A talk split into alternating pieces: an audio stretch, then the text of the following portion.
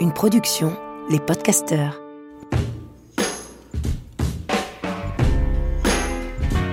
Bienvenue dans mon podcast. Je suis Lili Barbery et je vous propose de partir à la rencontre de celles et ceux qui m'inspirent.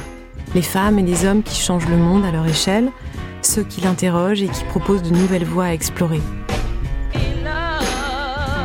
Chaque épisode commence par un temps très court de méditation et se poursuit par un échange. Si vous souhaitez être tenu au courant de chaque nouvel épisode et de ses coulisses, n'hésitez pas à vous abonner à ma newsletter sur lilibarbery.com. Et puis, si la méditation vous a plu et que vous souhaitez suivre un cours plus long avec moi, connectez-vous à lilibarbery.tv. C'est parti.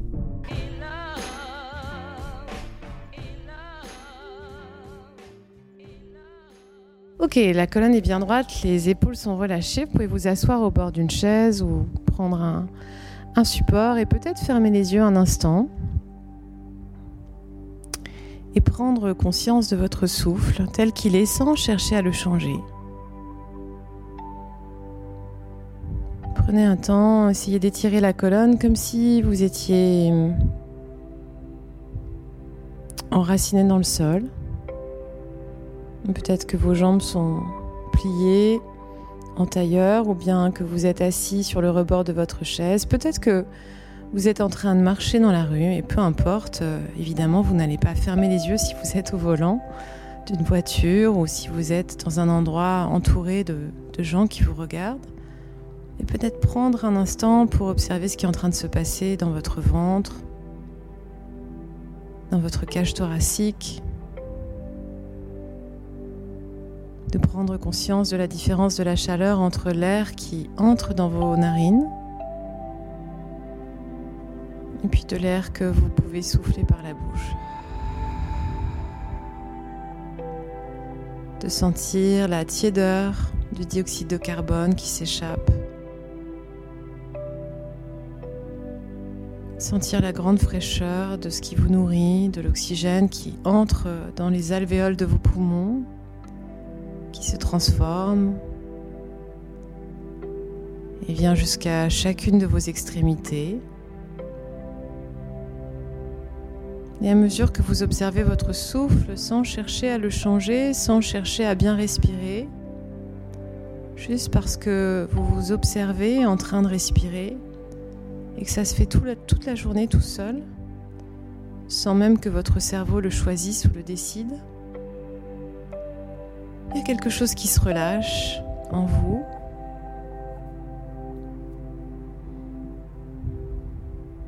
Vous n'avez pas besoin d'être en contrôle. Vous vous laissez respirer.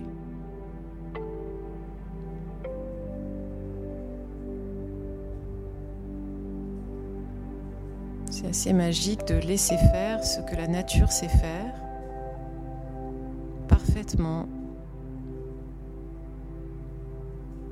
Et imaginez toute la sophistication de la machine qui est votre corps et qui vient avec cet air irriguer jusqu'à vos orteils, les muscles que vous soupçonnez à peine et jusqu'à la racine de vos cheveux, de ce mouvement dans votre corps. Et puis inspirez profondément par le nez. Et expirez, relâchez.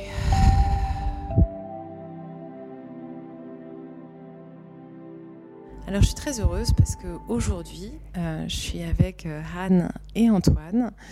On est à la ferme du Brouage, on est chez vous. À la ferme du Brouage et pour enregistrer ce podcast je suis venue jusqu'à vous parce que j'avais envie de découvrir ce lieu dont j'ai entendu parler par plusieurs de mes amis et en fait dans cette courte méditation, dans ce court moment où on a pris un temps pour respirer et observer la nature de notre corps telle qu'elle est et telle qu'elle sait faire les choses, il y a vraiment un lien avec le projet que vous avez créé en 2019, en fait, en venant vous installer ici, à savoir reprendre contact avec la nature, la magie de la nature telle qu'elle est, son intelligence, et puis peut-être voir comment, lorsqu'on lui donne ce dont elle a besoin, elle se débrouille hyper bien. Vous aviez des métiers très différents avant 2019, avant de venir vous installer dans cet endroit. Ce lieu ne ressemblait absolument pas à cette jolie cuisine dans laquelle on est installé. On est dans un gîte. Et j'aimerais bien que vous nous racontiez comment on passe d'une vie parisienne avec toute la diversité que ça peut avoir, c'est-à-dire on n'est pas forcément en train de détester sa vie parisienne, mais on a peut-être envie de quelque chose d'autre, et comment ça s'est dessiné pour vous, pour votre couple avec vos 5 enfants, de venir s'installer ici avec ce projet qui est à la fois une ferme et un gîte. Et puis peut-être un lieu d'inspiration, pas simplement pour les urbains, mais pour tous ceux qui cherchent à reprendre contact avec la terre. Donc je ne sais pas qui veut commencer. Donc c'est Antoine qui va prendre la parole. Donc du coup Antoine, raconte-moi ce que tu faisais avant de venir ici. Mais moi j'étais dans tout ce qui est digital, start-up, marketing. Soit dans des agences, soit dans des startups, soit dans des grands groupes. Dernièrement, avant de lancer ce projet avec Anne-Claire, j'étais chez Dyson. Donc voilà, ça faisait une quinzaine d'années que j'étais dans cet univers. Et Anne-Claire, qui expliquera ce qu'elle faisait après, était plus connectée à la vraie vie, je dirais. Et nous a amené à beaucoup réfléchir sur ce qu'on faisait et l'impact de nos métiers. Et donc, on réfléchissait à ce projet depuis peut-être, 5-6 ans, mais pas en se disant... Ah oui, ça faisait quand même un moment, en fait, que vous en aviez envie tous les deux, quoi. Mais on s'était plus dit, ce serait quelque chose qu'on ferait quand on aurait la cinquantaine. Ah oui, tu m'avais dit ça. Tu t'étais dit, quand j'aurai 50 ans, donc quand je serai très vieux, à quel âge, quand je serai très vieux.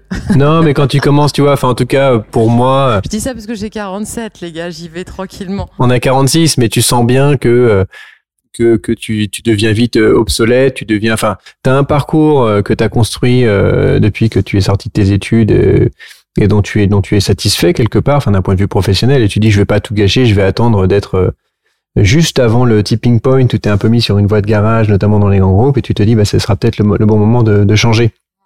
Plutôt que de se dire on plaque tout, maintenant ça fait un peu caprice, quoi. Tu te dis un peu, ça fait la crise de la quarantaine. Donc c'était, on s'est dit, on se donne le temps de construire le projet, on l'imagine. Vous avez fait votre crise à 40 ans, quoi. Et finalement, on l'a fait un peu plus tôt. On était assez synchro, puisqu'Anne-Claire quittait son travail, moi aussi, sans avoir rien derrière. Juste parce qu'en fait, ça ne me correspondait pas. Donc on s'était remis en recherche. Donc là, on est en quelle année? Là, on est en 2018.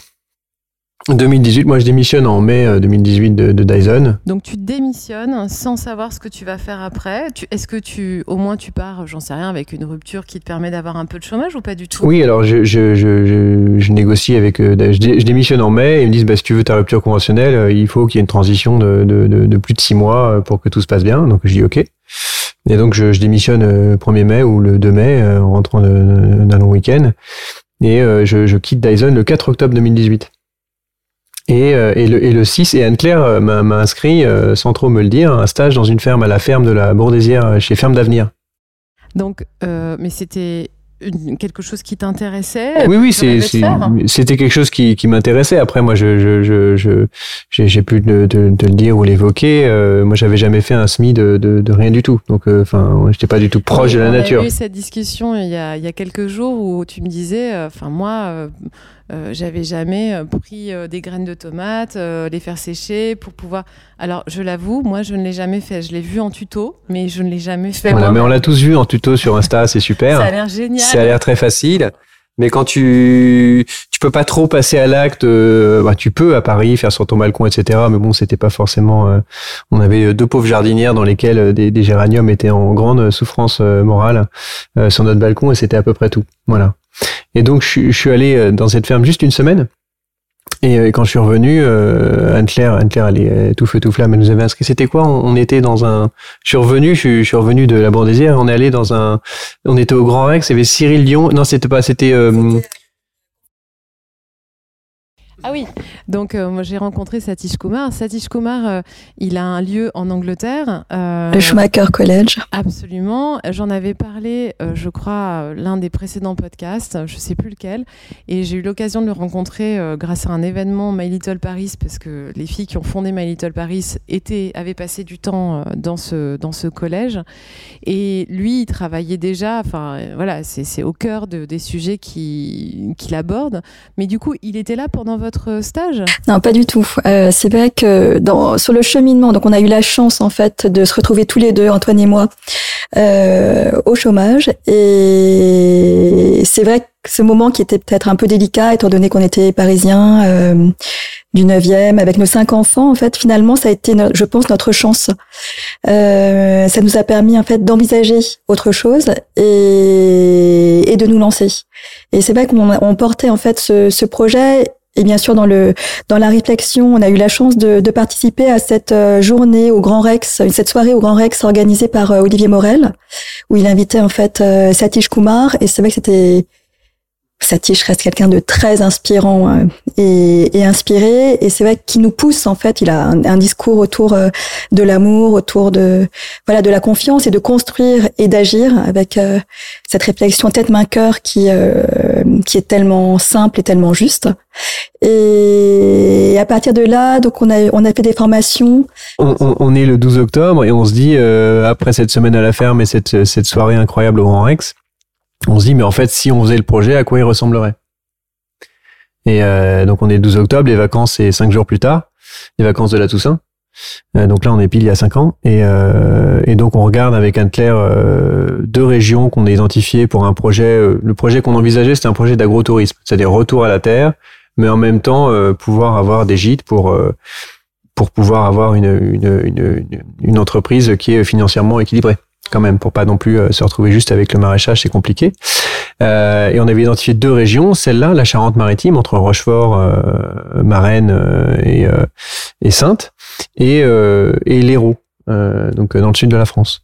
Et on a regardé tout simplement des annonces sur sologer.com, sur Internet, quoi, et on a visité des lieux. Et donc on est parti, donc le 20 octobre, on part en voiture, en road trip avec les enfants, et c'est le premier lieu qu'on visite ici. Et c'était donc une maison secondaire depuis une cinquantaine d'années. Et clairement, il correspondait pile poil à ce qu'on s'était écrit. On avait écrit des critères. En fait, on a vraiment travaillé consciencieusement. On s'est fait un petit PowerPoint. Dans les critères, parce que vous aviez envie de permaculture, vous aviez envie d'agroforesterie. Donc, il fallait qu'il y ait la possibilité de planter des arbres ou qu'il y en ait déjà. C'était quoi les critères justement ? Il y avait des critères donc déjà par rapport à notre vie de famille, qu'on soit pas non plus trop isolé pour mettre les enfants à l'école et pas faire 2 heures de route tous les matins, parce qu'avec 5 enfants ça peut être compliqué. Il y avait un critère qui était d'avoir tout d'un seul tenant. Mmh. Il y avait un autre critère qui était d'avoir des terres arables, donc cultivables, avec l'accès à l'eau potable, enfin pas potable mais pour irriguer. Donc ça c'est quand même un vrai sujet, mais c'était très compliqué dans le sud justement. Il y avait un critère d'accessibilité par rapport au train. Il y avait un critère qu'il fallait que ce soit une région touristique et une saison longue. Et il y avait quoi comme autre critère important ? Près de la mer. Ah oui, près de la mer. Ok. Et ça, c'était pour remplir quel désir ? Bah, pour que ça reste une destination vacances et qu'on puisse aller surfer. Ah, ok. Même si Anne-Claire n'est pas une grande surfeuse, les enfants, les 4 garçons pour l'instant, sont d'assidus surfeurs. Voilà. Ok.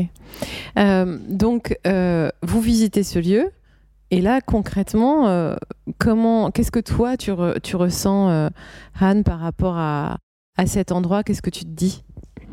Alors, donc on a fait un road trip, pendant les vacances scolaires, en partant de l'île de Ré et en passant par Toulouse, Bordeaux et Montpellier.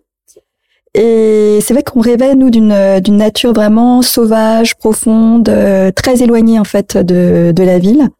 Et on a eu la chance, en fait, de visiter ce lieu. Et d'aller également, en fait, explorer vers Montpellier, dans des endroits très, très reculés. Et, en fait, lors de ces rencontres, on avait pris des rendez-vous, on croisait, en fait, des maires. On avait croisé des personnes, en fait, qui faisaient un hackathon sur le climat. notamment dans le sud, en fait, vers Montpellier.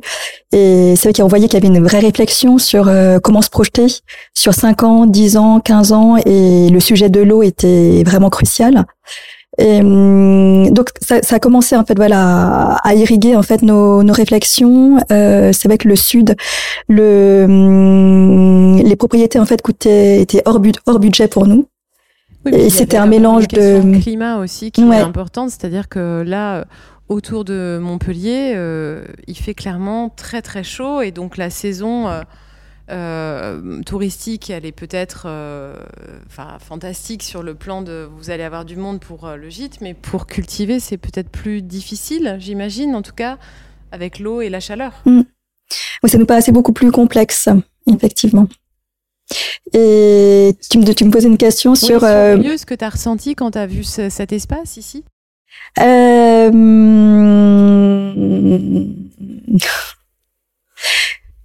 fait, souvent les gens parlent de coup de cœur et moi c'est pas du tout ce que j'ai ressenti. Ah, c'est intéressant alors. Ouais. Donc, c'est quoi, t'arrivais pas à te projeter ?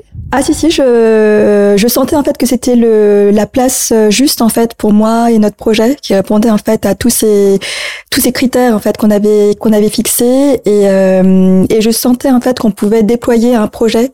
Mais je sais pas comment te dire, c'était pas un lieu forcément. Je suis pas arrivée là en me disant en fait viscéralement, j'ai trouvé en fait ma place. C'est hyper intéressant parce que il y a plein de gens qui attendent ça, qui attendent parce qu'ils l'ont entendu. En fait, ils ont entendu des témoignages, tu vois, de gens qui, lorsqu'ils ont trouvé leur appartement ou leur travail, et des fois ça se passe pas de cette manière-là. En fait, on a tous une façon différente de réagir. En fait, mais t'arrivais quand même à te projeter. Complètement, et je sentais, et d'ailleurs ça a été confirmé plus tard, je sentais en fait de la bienveillance en fait dans ce lieu. Et donc on y habite depuis 4 ans, et ce qui est super, c'est que les familles qui ont habité en fait ce domaine en fait sont passées nous voir. Plusieurs par hasard, pas par hasard, inopinément en fait. Et c'est vrai que ça nous touche énormément parce que ils ont été heureux en fait dans ce lieu. Et on sent lorsqu'ils viennent nous voir, ils déboulent, certains déboulent vraiment dans le jardin à l'improviste. Une fois en fait, on a rencontré un couple qui prenait des photos dans notre jardin, ce qui était un petit peu étrange. Ouais. Et là, la femme était très émue et elle nous a dit, écoutez, j'ai organisé le baptême de mon fils. Ça, c'est un lieu où j'étais tellement heureuse. Donc, ça, je sentais en fait, beaucoup de belle énergie. Avant qu'on entre dans ce projet, est-ce que tu peux me raconter ce que toi tu faisais avant de changer de vie du coup ? Ah oui. Écoute, je travaillais dans l'économie sociale et solidaire pour un projet formidable qui s'appelle le réseau Montmartre, qui développe des modes de garde artistiques après l'école. Voilà, c'était ma belle aventure avant à Paris. C'est quand j'étais à Paris. Ok. Et ce matin, quand on était ensemble, tu me disais quelque chose d'intéressant aussi, c'est que souvent, quand on parle de Parisiens qui changent de vie, on a tendance à caricaturer les histoires pour dire que c'était horrible avant et que c'est génial après. Est-ce que tu peux justement équilibrer le récit en nous racontant, toi, ta vision des choses, c'est-à-dire que tu n'étais pas dans une haine de la ville dans laquelle tu habitais ? Non, loin de là. Donc, effectivement, on était parisiens et c'est une ville que j'adore. Nos familles habitent à Paris, nos très proches amis y sont encore, et on a eu une vie en fait. On a eu la chance d'avoir une vie franchement formidable là-bas avec les 5 enfants. On était très gâtés, mais c'est vrai que en fait moi je manquais d'horizon. Ces dernières années, je sentais en fait que j'ai tout fait en fait. Notamment rue Pierre-Sémar, où j'avais l'impression, je me sentais étouffée en fait. Je voulais pousser les murs, de mon appartement, de ma rue. Je manquais d'horizon, je voyais pas suffisamment le ciel, et je sentais au fur et à mesure en fait que ma place, j'avais plus ma place dans ce lieu que j'ai tant aimé, et que c'était le moment pour moi de bouger. Ensuite, j'aimerais aussi ajouter que on nous pose souvent la question en fait du changement de vie, mais ce qui est pas évident, c'est aujourd'hui, en fait, lorsqu'on nous pose la question, on nous demande souvent, est-ce que vous avez des regrets ? Est-ce que Voilà, est-ce que c'est pas trop dur d'être loin de Paris, ou sinon c'est une question qui projette les peurs de la personne peut-être qui la pose. Ou est-ce que c'est vraiment formidable, et en fait la vie, que ça soit à la campagne ou à Paris, ça reste la vie avec toute sa beauté, avec il y a des moments de doute, il y a des moments de difficulté, il y a des moments de joie immense. La vie reste étonnante. Oui, bien sûr. Et du coup, toi, tu avais quand même déjà cette sensibilité à une nouvelle façon de faire de l'économie. Donc, peut-être un lien avec l'hyperconsommation. Tu avais peut-être déjà changé ton regard sur le projet qu'on nous propose, enfin, le récit, disons, majeur qui est imposé sur les réseaux sociaux et un peu partout, il faut, pour réussir sa vie, avoir le plus de choses possible, il faut voyager le plus loin possible, etc. Et toi, Antoine, tu me disais qu'à cette époque, quand tu étais encore en fait, à travailler pour différents groupes qui ont le succès qu'on connaît, en l'occurrence, toi, dans ton travail, tu étais amené à voyager beaucoup et à courir après plus de croissance. Oui, complètement. Moi, c'était mon quotidien. Donc, je pense que Anne-Claire nous a fait beaucoup réfléchir dessus. Et du coup, moi, j'étais vachement plus pressé de changer. Et donc, c'est marrant quand tu dis Anne-Claire, est-ce que t'as eu le coup de foudre? Elle dit non. Et c'était un peu un point de questionnement. C'est-à-dire qu'on a vu ce lieu. Moi, j'étais tout feu, tout flamme. J'y mais c'est le lieu, c'est coup de cœur. Typiquement, j'étais dans le schéma hyper classique, en fait. Et Anne-Claire était là, oui, non, c'est sûr, on va faire un super projet. Je dis, mais du coup, on y va, parce que là, si on veut le lieu, il y a d'autres personnes sur le, voilà, il faut qu'on y aille, il faut qu'on se décide. Elle dit, ouais, mais vas-y, on y va. Je dis, mais si on est en train de dire que voilà, que on part et qu'on fait ce projet, qu'on investit tout ce qu'on a, qu'on vend notre appart et on pourra pas revenir à Paris comme ça. Et là, elle répond, elle dit, mais bah si, pourquoi, si ça marche pas, on revient à Paris. Enfin, je veux dire, c'est pas un sujet. Je dis, bah en fait non, je t'explique. Si on pourra plus revenir à Paris, enfin, ne serait-ce qu'immobilier. Donc ouais. Moi, j'étais vraiment. Il y a eu cette petite, je dirais, enfin, on fonctionne souvent comme ça. On est assez différents, même culturellement. Et donc, elle a tendance à dire, on y va et on verra. Alors que moi, j'ai plus besoin de faire un business plan, d'écrire les choses. Et du coup, en fait, on a décidé de signer sans faire de business plan. Wow. Et donc, on a signé. Et après, à Noël, avec mon frère qui est dans un fonds d'investissement, on a fait le business plan, mais vraiment en mode sérieux. Mais après avoir signé, pour s'obliger en fait à se dire, de toute façon, on fera un projet qui d'une façon ou d'une autre, on trouvera qui nous corresponde et qui tient la route et qui nous permet de vivre tout court. Mmh. On trouvera les moyens après. Et donc voilà, après on l'a vraiment construit, mais en tout cas on a signé sans avoir de business plan, avec même un objectif de chiffre d'affaires ou quoi, tu vois. Ok, ça c'est très particulier, et j'aime bien cette idée que au pire, si ça marche pas, en vérité, on peut toujours défaire ce qui a été fait. On ne revient pas exactement au même endroit, ça c'est certain. Mais on peut. Enfin, moi j'ai l'impression qu'il n'y a aucun contrat qui puisse être défait. En vérité, dans la vie, on voit bien, des fois, on a l'impression qu'on est installé sur quelque chose qui est vraiment permanent, sûr. Et puis, je ne sais pas, la crise sanitaire arrive. Et d'un seul coup, on est obligé de défaire tous les plans qu'on avait, d'en imaginer de nouveaux. Donc, c'est toujours assez rassurant aussi de se dire que, à la fois, on saute dans le vide, mais en même temps, en vérité, il y a toujours des espaces où on peut s'accrocher si jamais c'est la catastrophe. Non, moi, en tout cas, ça me rassure de penser à la fois comme toi et comme Anne, entre les deux. Tu vois. Ouais. Non, après, je pense que moi, j'étais un petit peu effrayé, c'est qu'en fait, le lieu, il est un peu surdimensionné. Tu vois, oui, ça, il faut quand même le décrire. Est-ce que tu peux nous raconter en termes d'espace, ne serait-ce que, je parle même pas du jardin, mais en termes d'immobilier, parce que c'était une maison. C'est un domaine viticole, okay, qui date du XVIIIe siècle. Donc, il y a une maison, et autour de cette maison, il y a 1500 mètres carrés de dépendance.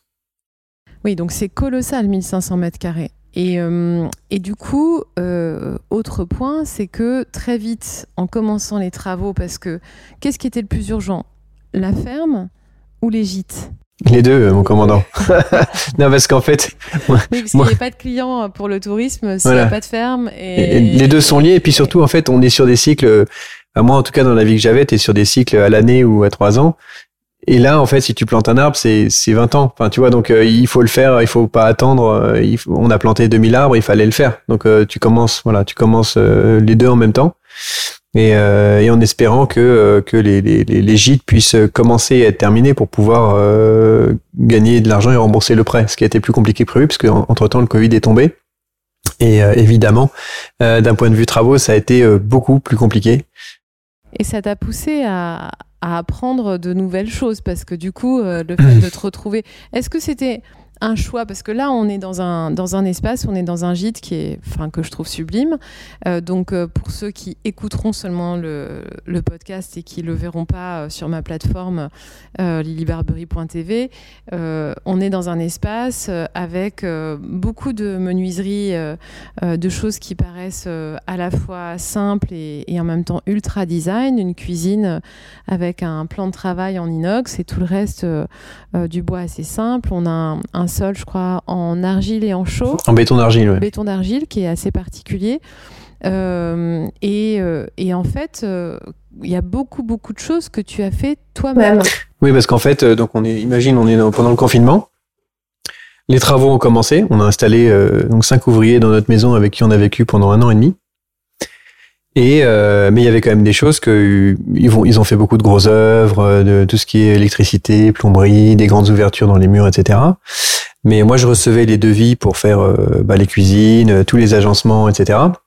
On voulait vraiment du bois massif, des matériaux de bonne qualité, des matériaux naturels, etc. Et moi, j'étais en train de désherber mes carottes et je recevais mes devis sur mon iPhone. Et tu désherbes tes carottes, c'est un truc pour lequel t'es payé 3 ou 4 euros de l'heure. Et tu reçois des devis pour des cuisines à des milliers et des milliers d'euros avec des délais complètement dingues parce que c'est le Covid. Et tu te dis, en fait, il y a un truc qui colle pas. Donc t'es vraiment, ça fait 6 mois que t'es là et tu te dis ça va pas, on est en dépassement total, on va pas y arriver, quoi. Ça, c'est super intéressant sur la valeur qu'on croit avoir dans un autre contexte que celui qu'on avait. C'est-à-dire que quand tu travaillais pour des groupes, tu pouvais créer de la valeur pour eux. Dépensiel, enfin vraiment très très très élevé en une seule journée. Et là, en fait, si tu ne savais que désherber, ta valeur, elle était égale à 3 euros, quoi. Voilà. Et donc ça, c'est hyper frustrant parce que tu te sens limité. Mmh. Tu te sens limité et ça met en danger, en fait, la faisabilité du projet. Donc tu es obligé de... sur des tutos. Donc on s'est mis sur des tutos. Alors il y avait ces 5 ouvriers qui étaient là, qui nous ont quand même vachement accompagnés parce que concrètement on s'est créé un atelier de menuiserie. Donc on a acheté toutes les machines sans même connaître le nom de ce à quoi ça pouvait servir, en fait. C'était assez drôle. Avec les ouvriers, on allait chercher ces machines parce qu'elles pèsent quand même entre 150 et 200 kilos. Enfin, c'est des gros bébés. Et puis après, tuto YouTube et puis tuto Insta aussi. Il y a tellement de ressources, c'est complètement dingue, en fait. Et puis avec les ouvriers de passage aussi qui te montrent des choses, des astuces. Et donc tu te retrouves à faire et à dessiner ces meubles et à les fabriquer. Et ça, c'est vraiment quelque chose qui était totalement inattendu et qui est une grande satisfaction. Ouais, extrêmement satisfaisant. Et parce que, en fait, la satisfaction, souvent, elle nous est montrée à travers, elle nous est présentée à travers le fait d'avoir des choses. Mais là, quand d'un seul coup, on peut fabriquer quelque chose de ses mains, le réaliser et puis que ça existe, c'est une autre forme de satisfaction, quoi. Oui, et puis il y a tout le parcours aussi pour le faire. Donc tu vois cette table sur laquelle tu as posé tout ton matos, c'est la première table qu'on a fait ici à la ferme. Donc elle a vraiment plein de défauts, on est d'accord, hein, c'est pas une grande fierté, mais elle est costaud, elle est belle, elle est voilà. Et ben concrètement, il faut des machines, bien sûr, je l'ai dit, mais il faut aussi du bois. Donc tu vas voir dans la campagne, dans des bleds pas possibles, des menuisiers qui sont à la retraite et qui vendent leur stock de bois, et donc tu fais des rencontres aussi incroyables. Eux vont te donner des conseils, dire tu veux faire ça, mais bon, écoute, carrément des menuisiers à qui j'ai acheté du bois, donc des papis hein, de 65, 70, 80 balais parfois, venir me livrer carrément le bois parce que c'est des très gros morceaux, hein, c'était des planches qui font chacune 70, 80 kilos, des trucs de 5 mètres de long, me livrer les planches, me montrer comment on utilise les machines aussi. C'est tout ce parcours qui est très intéressant, de tout le cheminement, en fait, pour faire une table et puis les rencontres que tu fais autour d'un morceau de bois dans une vieille grange d'un menuisier qui travaille comme on travaillait il y a 50 ans et plus personne ne travaille comme ça. Ça, c'est aussi hyper intéressant et hyper inattendu. Oui, parce que en fait, on est vite dans les villes, en tout cas coupé de notre pouvoir justement de transformation par nous-mêmes, parce que aujourd'hui, on peut se faire livrer à peu près tout et on peut trouver des artisans, alors selon notre budget, parce que ça dépend de si on est capable ou pas. Mais finalement, les solutions les plus simples, ça va être d'aller chez des géants du meuble en kit et dans des matériaux qui ne sont pas sains ni pour l'environnement ni pour notre santé. Et de se dire que c'est ça notre capacité, au mieux, c'est de monter une étagère en kit, alors que, et puis aussi parce qu'on n'a pas forcément l'atelier dont tu parles, les machines dont tu parles, mais on évite finalement, on se convainc nous-mêmes qu'on ne va pas être capable en fait de faire autrement. Toi, Anne, ici, quelles sont les choses que tu as dû apprendre à faire ou que tu as appris à faire parce que il n'y avait pas d'autres solutions? Ouais, c'est en agriculture et en cuisine. Ouais, tu t'es mis à cuisiner beaucoup ici. Oui, genre, j'ai toujours adoré en fait manger, la cuisine, le partage. Mais c'est vrai que j'avais pas forcément l'occasion en fait de pratiquer. Et manque de temps parce que par manque de temps et par manque, je pense, d'envie aussi. D'accord. En plus, je sortais beaucoup à Paris. Donc j'avais pas forcément le temps. Je prenais pas le temps en tout cas. Et c'est vrai que l'expérience en fait de la ferme, de cultiver, de prendre soin en fait, de prendre soin de ce morceau de terre et de cultiver aussi bien pour sa famille en fait et pour les personnes pour les personnes qui nous entourent, ça c'est une source de satisfaction immense. Mmh. Et je réalise aussi, tu sais en fait lorsqu'on allait en fait dans des stages pour apprendre le métier. On a eu une formation, c'était très très court en fait, c'était moins d'un an de stage pour Antoine et moi. Et c'est pas un an continu en plus. Non. C'est des petites, c'est à droite à gauche. C'était exactement ouais, 3 mois, un moment pour toi à la ferme Bio-Sainte-Marthe, une semaine au Bec Hellouin, et je trouve que c'était vraiment le temps de faire des belles rencontres et de réaliser toute l'étendue de ce qu'on ne connaissait pas. Ouais, et c'est ça, c'est qu'en fait, tu prends conscience de tout ce que tu sais pas. Ouais, c'est assez vertigineux. Reste à apprendre, en fait. Et c'est vrai qu'il y avait aussi cette question de est-ce qu'on se forme, est-ce qu'on prend le temps de se former vraiment, d'avoir un BPREA, un brevet agricole. Et c'est vrai qu'Antoine et moi, on a décidé, au regard de notre situation, de plutôt nous lancer en nous disant on apprendra et peut-être que ça marchera. Ok, de se dire finalement en faisant, on va faire des erreurs, mais au moins on avance quoi. Ouais. Et on aura peut-être une chance que ça marche. Ok. Vous avez plutôt eu raison sur le coup puisque moi j'ai eu la chance de visiter tout à l'heure la partie agricole. C'est assez impressionnant en fait en si peu d'années. Là, on est en fin de saison en fait de récolte. On est sur la milieu du mois d'octobre, j'allais dire la fin, mais non, on est au milieu du mois d'octobre. On a eu un climat assez étonnamment chaud. Enfin bon, étonnant, je sais plus si on peut encore dire ça. Mais du coup, il y a une abondance en termes de résultats qui est folle. Est-ce que vous pouvez me décrire un peu comment se structure justement la partie agricole ? En fait, c'est intéressant ce que tu dis avant de répondre comment ça se structure, juste sur le sujet de l'abondance. Tu peux avoir de l'abondance et de la diversité, mais pour autant, ça peut ne pas être rentable. Et en fait, et c'est d'ailleurs tout le sujet des gens qui se lancent en agriculture sur ce type de culture qui est du maraîchage bio et sur des micro-fermes, donc des toutes petites surfaces peu mécanisées. Le sujet, c'est pas tellement de produire, c'est de produire avec efficacité et d'arriver à le vendre à un bon prix. Donc tout le monde peut produire plein de tomates, plein d'aubergines, plein de courgettes. Le sujet, c'est combien de temps tu passes à les produire et est-ce que tu arrives à les vendre à un prix qui est raisonnable, qui te permet d'en vivre.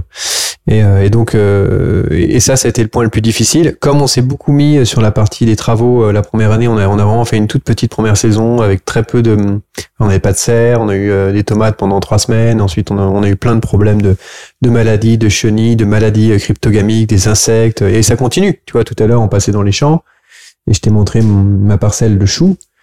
Sur les 1500 choux, fleurs, cabus, rouges et brocolis, on en aura peut-être 150. Enfin, c'est un désastre. C'est-à-dire qu'on s'est complètement raté. Même au bout de la 4e année, tu vois, on s'est fait tout manger par les altises et ensuite tout cogné par la canicule. Mais est-ce que vous auriez pu l'éviter ? Oui, en partie, réagir rapidement, mettre le bon filet sur les choux pour que les altises ne pondent pas sur les feuilles. Oui, j'imagine qu'on aurait pu. Et après, il y a plein de choses qu'on peut pas, de toute façon, on peut pas lutter. Tu vois, en ce moment, les escargots, il y a des milliers d'escargots sur les choux chinois. Il y a rien à faire. Alors, juste pour qu'on revienne sur, avant que tu m'expliques la structure de la ferme, pardon, je pense qu'il y a plein de gens qui comprennent pas ce que signifie permaculture. Est-ce que tu peux nous expliquer, en fait? Alors, nous, on est en permaculture, oui, mais sur la partie agricole. Tu sais, la permaculture, c'est quand même une approche très holistique autour du partage de la décision. C'est quelque chose de peut-être plus communautaire. Voilà, nous, on a. Tu veux dire que c'est presque une somme d'idées? C'est une somme de plein de. C'est une philosophie, mais qui touche à plein d'aspects de la vie en société. D'accord. Et nous, donc, sur la partie. L'éducation. Voilà. La communication non violente, etc. Nous, on est vraiment là sur la partie agricole. On peut dire qu'on est en permaculture, mais on dit pas qu'on est en permaculture. D'accord. C'est parce que vous revendiquez. On revendique qu'on est dans une forme d'agriculture. On appelle ça de l'agroécologie et de l'agroforesterie. On est sur des logiques de régénération des sols. Mmh. Et de création d'écosystèmes. Okay. Donc, on retrouve ça évidemment à fond dans la permaculture. Mais voilà, c'est au cœur de notre système. C'est comment est-ce qu'on est parti d'une prairie avec juste de l'herbe et comment est-ce qu'on crée un jardin-forêt qui est nourricier et qui est efficacement productif et qui nous permet d'être rentable.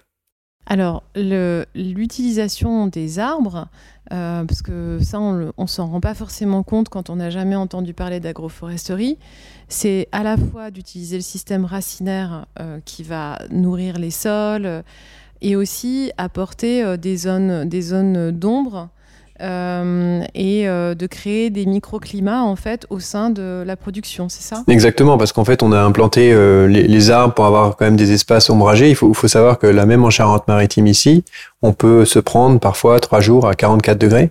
Wow. 3 jours à 44 degrés, c'est fatal pour beaucoup de plantes, même avec de l'eau, et même pour les arbres en l'occurrence.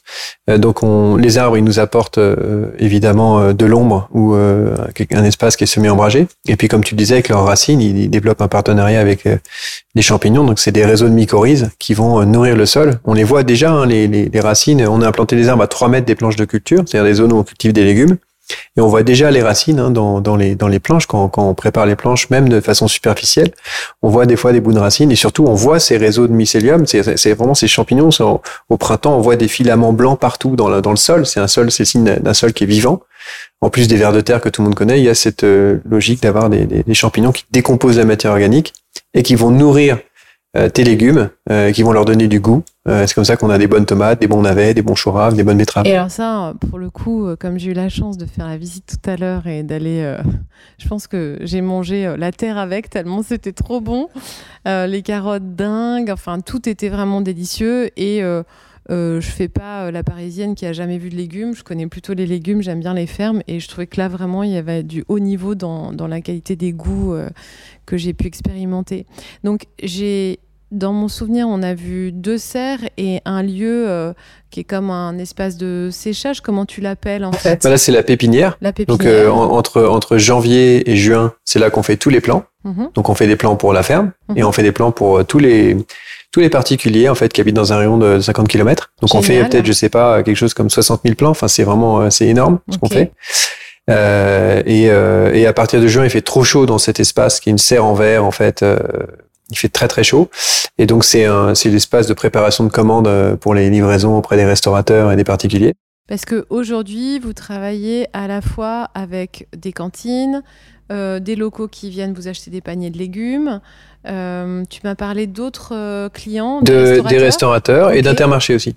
Ok, donc ça c'est génial parce que du coup, c'est pas juste un truc pour Happy Few qui viendrait passer le week-end ici, c'est vraiment, il y a aussi de volonté d'être avec le collectif ici. 95% de ce qu'on produit, c'est pour des gens du coin et 5% seulement, c'est pour les gens des gîtes, sachant que les gens des gîtes viennent ici quand ils sont en vacances, ils se servent à volonté dans le potager, mais pour te donner un ordre d'idée, on produit 2,5 tonnes de tomates sur l'année, avec une ferme qui est sur 6000 m2, hein, c'est vraiment enfin la partie maraîchère, et on produit je sais pas 2 tonnes de carottes, donc c'est quand même des volumes vraiment conséquents. Ouais. Ouais. Anne, tu voulais dire quelque chose? C'est vrai que je voulais préciser qu'au cœur du projet, en fait, nous, notre envie, c'est notre intention, c'est vraiment de créer une ferme nourricière qui nourrit son territoire.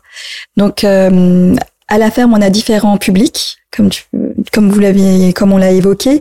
Bien sûr, les personnes qui habitent en fait sur le territoire et qui peuvent se nourrir localement, et également les personnes de passage, voilà, qu'on accueille en fait dans les gîtes. Et c'est vrai que l'expérience qu'on propose, c'est vraiment gîte et cueillette à la ferme, avec donc nos hôtes en fait sont invités à partager en fait la vie en fait des jardins avec nous, à les cueillir, à passer du temps aussi avec nous s'ils ont envie en fait de semer, de désherber, d'apprendre davantage en fait sur les cultures, et ça pour nous c'est vraiment essentiel. Oui, et c'est d'ailleurs comme ça que j'ai entendu parler du lieu, parce qu'en fait, y a beaucoup de personnes que je connais qui ont eu l'occasion en fait de venir ici, et en fait, ils viennent pas simplement pour passer un week-end, ils viennent aussi. C'est comme une forme de réalignement, c'est-à-dire de voir où ils en sont par rapport à la terre, de comment est-ce qu'ils ont envie d'évoluer. Par rapport au changement climatique qui est en route. Et j'ai pas l'impression que ce soit un lieu où vous fassiez la leçon à qui que ce soit, mais votre proposition, en fait, elle peut toucher. Peut-être qu'à un moment, pendant que les enfants profitent de la piscine qui était là avant votre arrivée, il se passe quelque chose aussi au milieu des champs. C'est-à-dire que j'ai l'impression que c'est aussi ça dans l'intention de cet espace. Alors, les enfants sont effectivement à la piscine, mais également dans les champs. Oui, j'imagine. Parce qu'ils participent, ils sont très curieux, les enfants. Ils participent énormément aux cueillettes, et ça, c'est vraiment formidable. Parce que c'est vrai que le jardin, c'est un outil, un peu pédagogique, incroyable.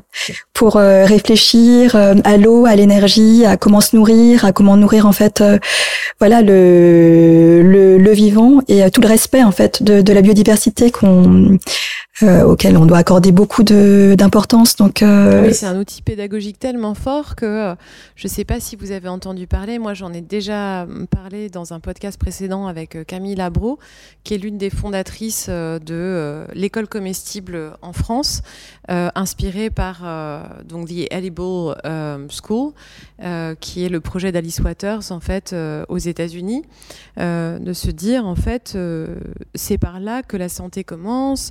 C'est à cet endroit que notre lien avec la nature commence, cette nature qui est nourricière, abondante.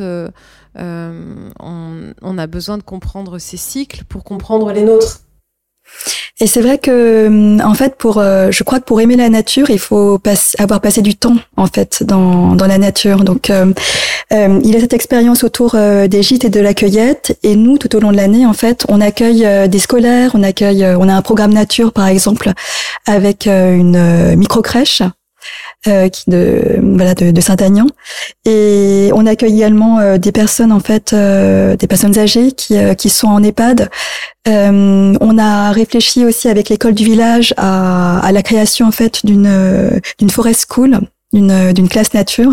Donc ça, c'était vraiment un de mes rêves, c'était un de mes projets en fait pendant la période de Covid, où j'ai vraiment pu voir mes enfants évoluer à la ferme et voir en fait toute la puissance et combien en fait la nature était un vrai permettait vraiment en fait un ancrage, tu vois, des connaissances, et il y a quelque chose qui se passe en fait que j'ai vraiment en fait observé chez les enfants, et on a eu la chance en fait de créer cette classe dehors il y a 2 ans dans le village de la Gréperie Saint-Symphorien.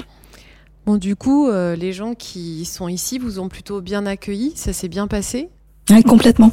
Ouais, parce que c'est pas toujours le cas, mais là j'ai l'impression que vous avez aussi au cœur de votre projet, vous avez inclus l'idée d'être au service aussi du collectif autour de vous. On a eu la chance aussi avant d'acheter ce lieu, c'est vrai qu'on est tout de suite allé voir le maire en fait de notre village. Denis Rouillet qui a été qui a un soutien en fait qui est vraiment un soutien depuis le départ. Les maires, maintenant, ils voient beaucoup défiler des Parisiens qui en ont marre de prendre le métro et qui viennent justement qui veulent faire des projets en permaculture et qui donc ils ont un peu l'habitude, les maires, de voir des urbains arriver.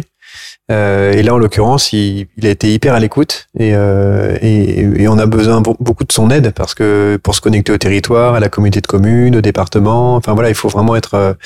On parle des cantines centrales de Rochefort avec qui on travaille, les cantines qui font les repas. Voilà, tout ça, c'est des contacts et il sert de courroie de transmission. Il est très très proactif. Et lui, ce qui l'intéresse, c'est de la vie dans son village. On fait des marchés de producteurs, on fait des concerts, des événements à la ferme, des pièces de théâtre. Et voilà, et ce qui est intéressant pour lui aussi, c'est de voir qu'il y a de la vie dans le village. Il faut imaginer qu'on est un village de 600 habitants avec 200 familles et il n'y a plus aucun commerce depuis maintenant une petite dizaine d'années. Donc le sujet, c'est comment on ramène de la vie dans les villages et comment ça peut être viable aussi de ramener de la vie, parce que c'est pas toujours facile. J'aimerais bien qu'on parle de vos enfants, parce que c'est un projet que vous avez guidé à deux, mais vous le faites aussi avec vos 5 enfants qui ont des âges assez différents. Ça va de 7 à 17, enfin presque. Et donc, moi qui suis mère d'une jeune fille de 16 ans, qui préfère toujours les burgers à ce que je propose sur la table. J'aimerais bien savoir comment on gère un projet aussi ambitieux avec des adolescents, par exemple. Nous, on est arrivés ici, le plus âgé avait 12 ans, donc c'était pré-ado, et donc c'est l'aîné, et lui, il était très en colère, il était très fâché, et il a dit que c'était de la merde, pour citer son... Voilà. Et qu'il avait 12 ans et que quand il aurait 18 ans, il partirait. Et que, grosso modo, on lui avait gâché 6 ans de sa vie. Ça, c'était son attitude au départ. La chance a été que nous avons eu le Covid, quelque part, et que donc tous ses copains étaient enfermés à Paris dans leur appart. Et lui, il conduisait le tracteur, il plantait des arbres. Et quand il n'y avait pas le confinement, on allait surfer. Donc, il a trouvé ça quand même sympa. Et après, il est hyper autonome. Donc, depuis qu'il a 13 ans, il va à Paris tout seul. Voilà. Il y a un système de taxi incroyable ici à la campagne qui pour 2 € te permet d'aller à la gare.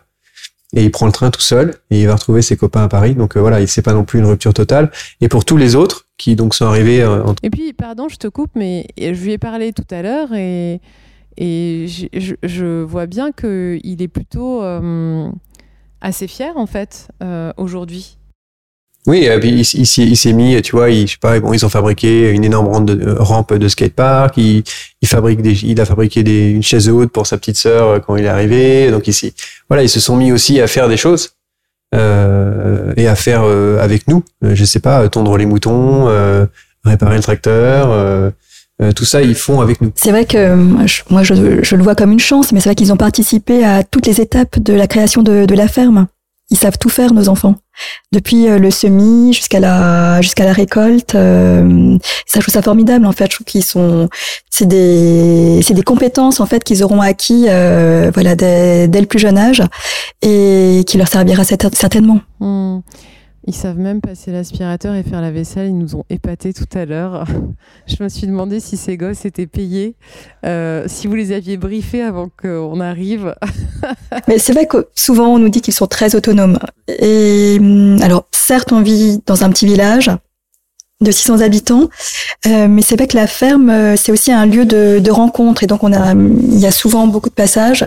Et ils ont la chance, en fait, de rencontrer des gens formidables, comme toi, par exemple, et qui nourrissent aussi, tu vois, leur imaginaire, qui les questionnent. Et ça, je trouve ça... Oui, je trouve que c'est un cadeau. Ils ne se sentent pas isolés, non. Du coup. Oui et non, parce que pour le coup, tu vois, s'ils faisaient la vaisselle, c'est parce que quand on est à la campagne, on n'est pas du tout autonome. c'est le royaume de la bagnole. Et que donc, comme tu l'as peut-être entendu rapidement, mais ils voulaient que je les emmène au Wake Park.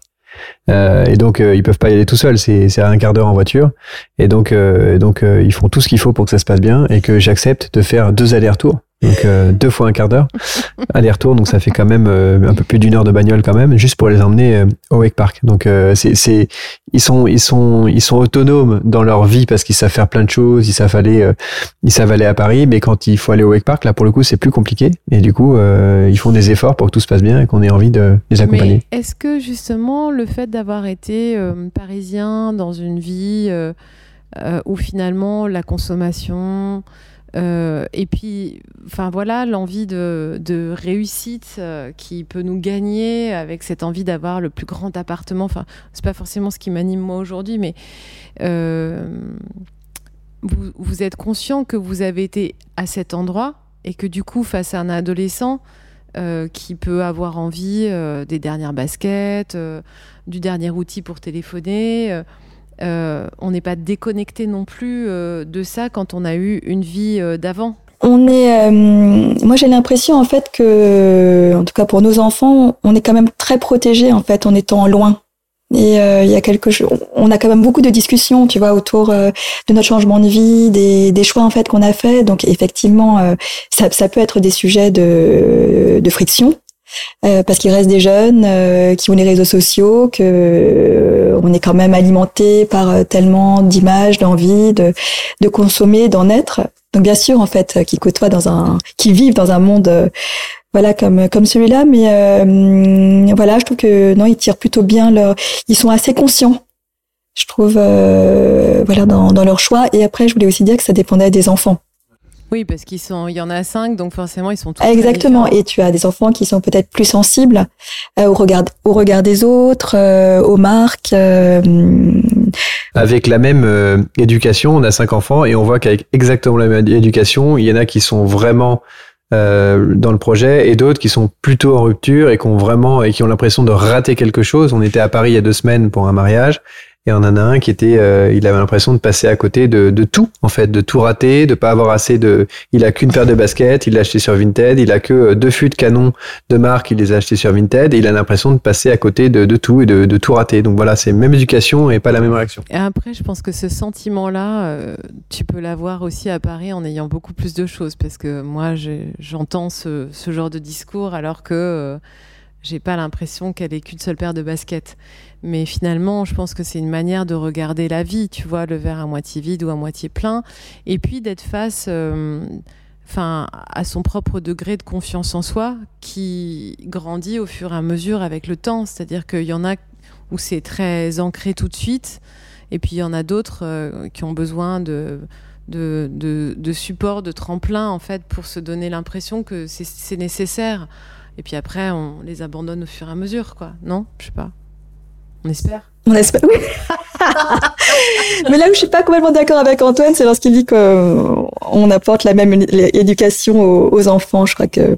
Je crois que c'est pas forcément juste. Ça, c'est une illusion. Mais c'est c'est un autre sujet. Ouais, de toute façon... Toi t'es nickel, t'es pareil avec tes 5 enfants. Non mais oui, c'est une vraie question ça. Moi je l'ai beaucoup entendu chez des parents de familles nombreuses quand il y en a un qui est très différent, de se dire ah oui mais et souvent cette idée de se dire on a donné la même chose. Alors que finalement, on change en permanence. Et puis, les enfants nous changent. Mais aussi, j'imagine que la fratrie change les uns et les autres. La place dans la fratrie fait bouger, en fait, tout le temps les lignes. Un peu comme dans un échiquier où t'as bougé une place et t'as tout le truc qui se modifie tout autour, non ? Oui, je pense que c'est une vision très juste. En plus les enfants... que lorsqu'on en a 5, ils investissent en fait les espaces qui ont été laissés libres par les autres. Mmh. Donc tu te construis aussi par rapport à cette matrice qui change sans cesse. Mmh. Et à chaque naissance, en fait, je pense qu'on est nous-mêmes transformés en tant que parents. Donc et aussi on se retrouve face à la beauté d'une personne qui est tu rencontres l'altérité. Donc c'est quelqu'un de tellement différent de nous qui a forcément des tu vois des Enfin, en tout cas, ça faisait rêver tout à l'heure autour de la table de pouvoir manger simplement des légumes qu'on venait de, voilà, d'aller voir dans le jardin. C'est vrai que, est-ce que c'est pas ça le véritable luxe aujourd'hui, de pouvoir partager avec les gens qu'on aime et puis avec des gens qu'on découvre aussi, quelque chose qui a poussé, dont on sait comment ça a poussé. Carrément, il valorise, mais là encore aussi parfois, bah, tu l'as vu, t'as peut-être vu Raphaël, non, il s'est fait un steak juste avant, en tout seul. Oui. Alors, tu sais qu'il sort de l'école et il va acheter de la viande sans nous le dire.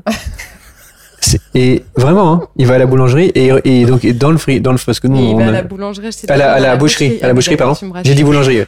Il va à la boucherie acheter de la viande et là tout à l'heure, tu vois, sans nous le dire, alors qu'on prépare tous ensemble le déjeuner, il s'est fait un steak.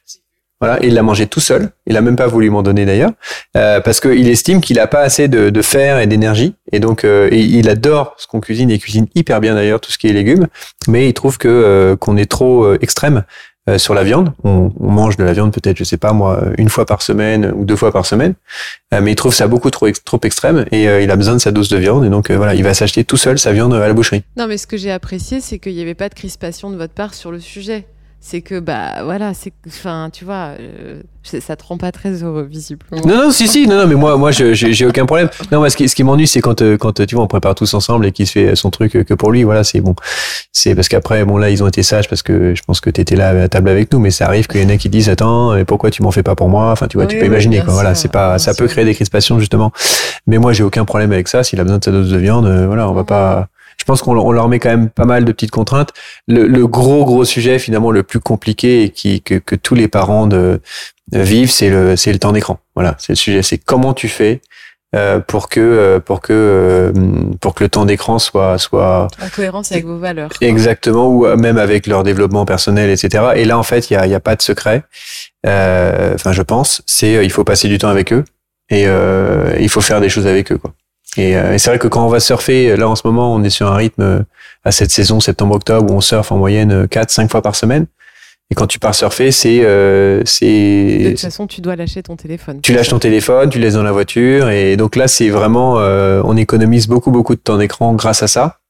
Et puis, il y a un autre sujet quand même dont on avait parlé avant. Je voudrais qu'on finisse là-dessus parce que c'est quand même un sujet important. C'est le voyage. C'est que vous avez fait un choix... en tout cas, je ne sais pas si c'est une règle absolue et peut-être qu'elle bougera, mais pour le moment, vous essayez de prendre le moins d'avions possible. Ça, pour les adolescents, c'est difficile à accepter, en fait, quand les autres camarades voyagent. Ça dépend des lieux et des environnements, parce qu'il y a des endroits où on voyage beaucoup moins, selon son niveau social. Mais dans les lieux parisiens, souvent, en fait, les enfants ont l'occasion de pas mal voyager. Et c'est difficile de comprendre pourquoi, finalement, on n'a plus envie d'aller très loin ou pourquoi on a envie de transformer notre façon de faire. Moi, j'ai milité cet été pour des vacances en France. Ça n'a pas toujours été bien entendu et compris. Surtout que j'avais choisi la Bretagne au moment d'une tempête. Mais parenthèse refermée, j'ai passé de très bonnes vacances. Je n'ai rien contre la Bretagne. S'il vous plaît, ne m'écrivez pas en écoutant ce podcast. Je sais que les Bretons prennent toujours très mal ce genre de blagues. Oui, le voyage, c'est un sujet délicat à aborder. Effectivement, moi, j'ai choisi aujourd'hui en fait je souhaite en fait ne plus prendre l'avion. Mais voilà, peut-être effectivement que dans 10 ans, je vais craquer et prendre un billet pour le Vietnam. Mais je pense qu'au regard en fait de l'urgence en fait dans laquelle on se trouve, je pense que c'est vraiment, en tout cas pour moi, essentiel en fait de préserver en fait le vivant. Ce serait en incohérence avec ce que tu fais aujourd'hui en fait. Tu le ressens comme quelque chose qui va pas avec ta vie d'aujourd'hui. Oui, et je pense aussi en fait ce projet, bien sûr que je le fais pour moi, mais je le fais aussi beaucoup pour mes enfants. Et c'est vrai que j'ai envie en fait de préserver cette terre sur laquelle en fait ils vont vivre. Et je suis complètement consciente que ils vont affronter en fait des heures difficiles. Et donc l'avion, je trouve que c'est pour moi en tout cas aujourd'hui c'est plus si difficile de le supprimer. Ensuite, il y a plein de façons de voyager différentes hein, qu'on peut explorer. Donc et c'est des vraies questions hein, pour moi à titre personnel et comme pour les auditeurs de ce podcast, mais les gens qui suivent ma plateforme, qui essayent de changer des choses. Et ça, c'est le point qui est le plus difficile en fait, baisser sa consommation, changer son alimentation, voilà, il y a plein de choses qui sont accessibles, changer la manière dont on consomme, par exemple en allant vers des circuits plus courts ou en valorisant la seconde main, pas trop difficile.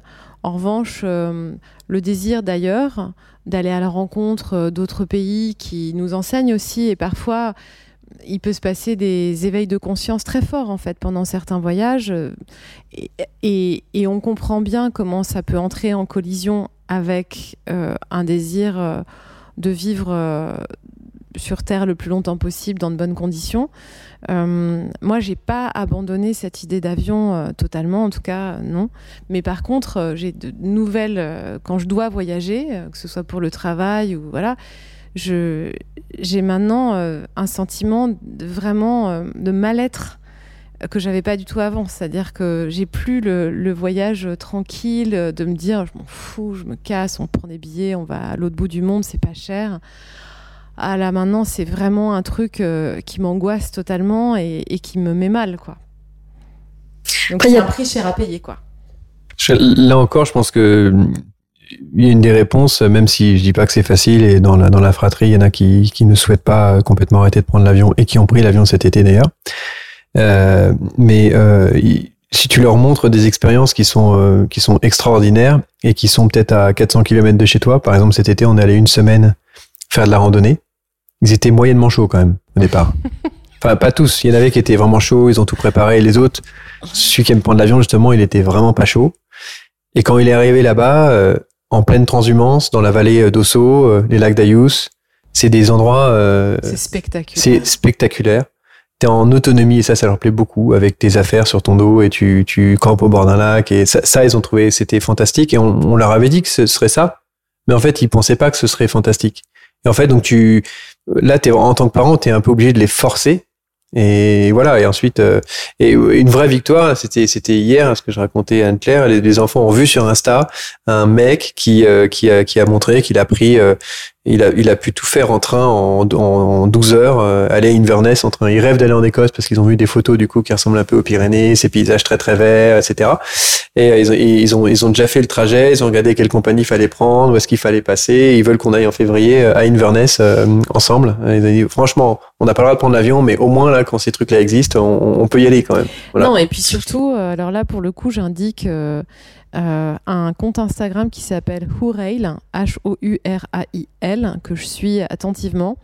C'est tout un collectif qui montre tous les trajets qu'on peut faire, pas simplement de Paris, mais aussi de villes de province vers des villes étrangères en train uniquement, parfois ferry aussi, et qui nous montre... Alors, c'est sûr que c'est une autre façon de voyager parce qu'on ne peut pas faire un week-end dans une ville d'Europe. Enfin, si, on peut faire un week-end à Londres, par exemple, ou un week-end à Bruxelles.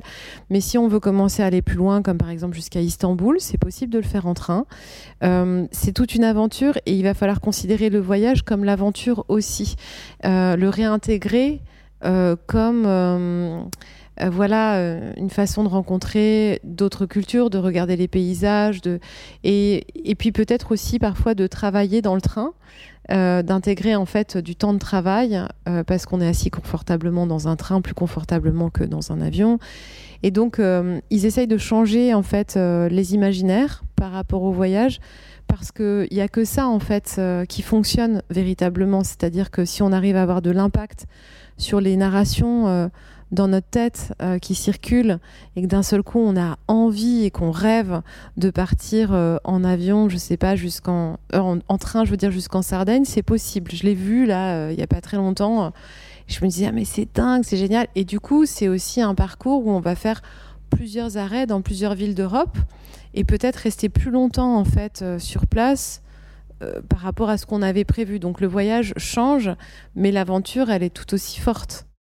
Et c'est vrai que l'écologie, en fait, ça questionne énormément notre rapport au temps. Et c'est accepter, en fait, d'être dans un temps plus long, aussi bien, en fait, dans les champs qu'aujourd'hui lorsque tu parles du voyage. Et ça, c'est quelque chose aussi à explorer et nous, je pense, à travailler. Merci à tous les deux. Je suis très contente d'être ici et j'espère que j'aurai donné envie avec ce podcast à d'autres personnes de venir vous découvrir et de découvrir cette ferme en famille. Là, juste dans le lieu où on est, il y a une bibliothèque qui est remplie et où il y a aussi plein de livres pour enfants. C'est assez génial. Merci beaucoup. Merci beaucoup, Lili. À très bientôt. J'espère que cet épisode vous a plu, qu'il vous a inspiré. Et vous ? Comment allez-vous être pleinement présent à vous-même aujourd'hui ?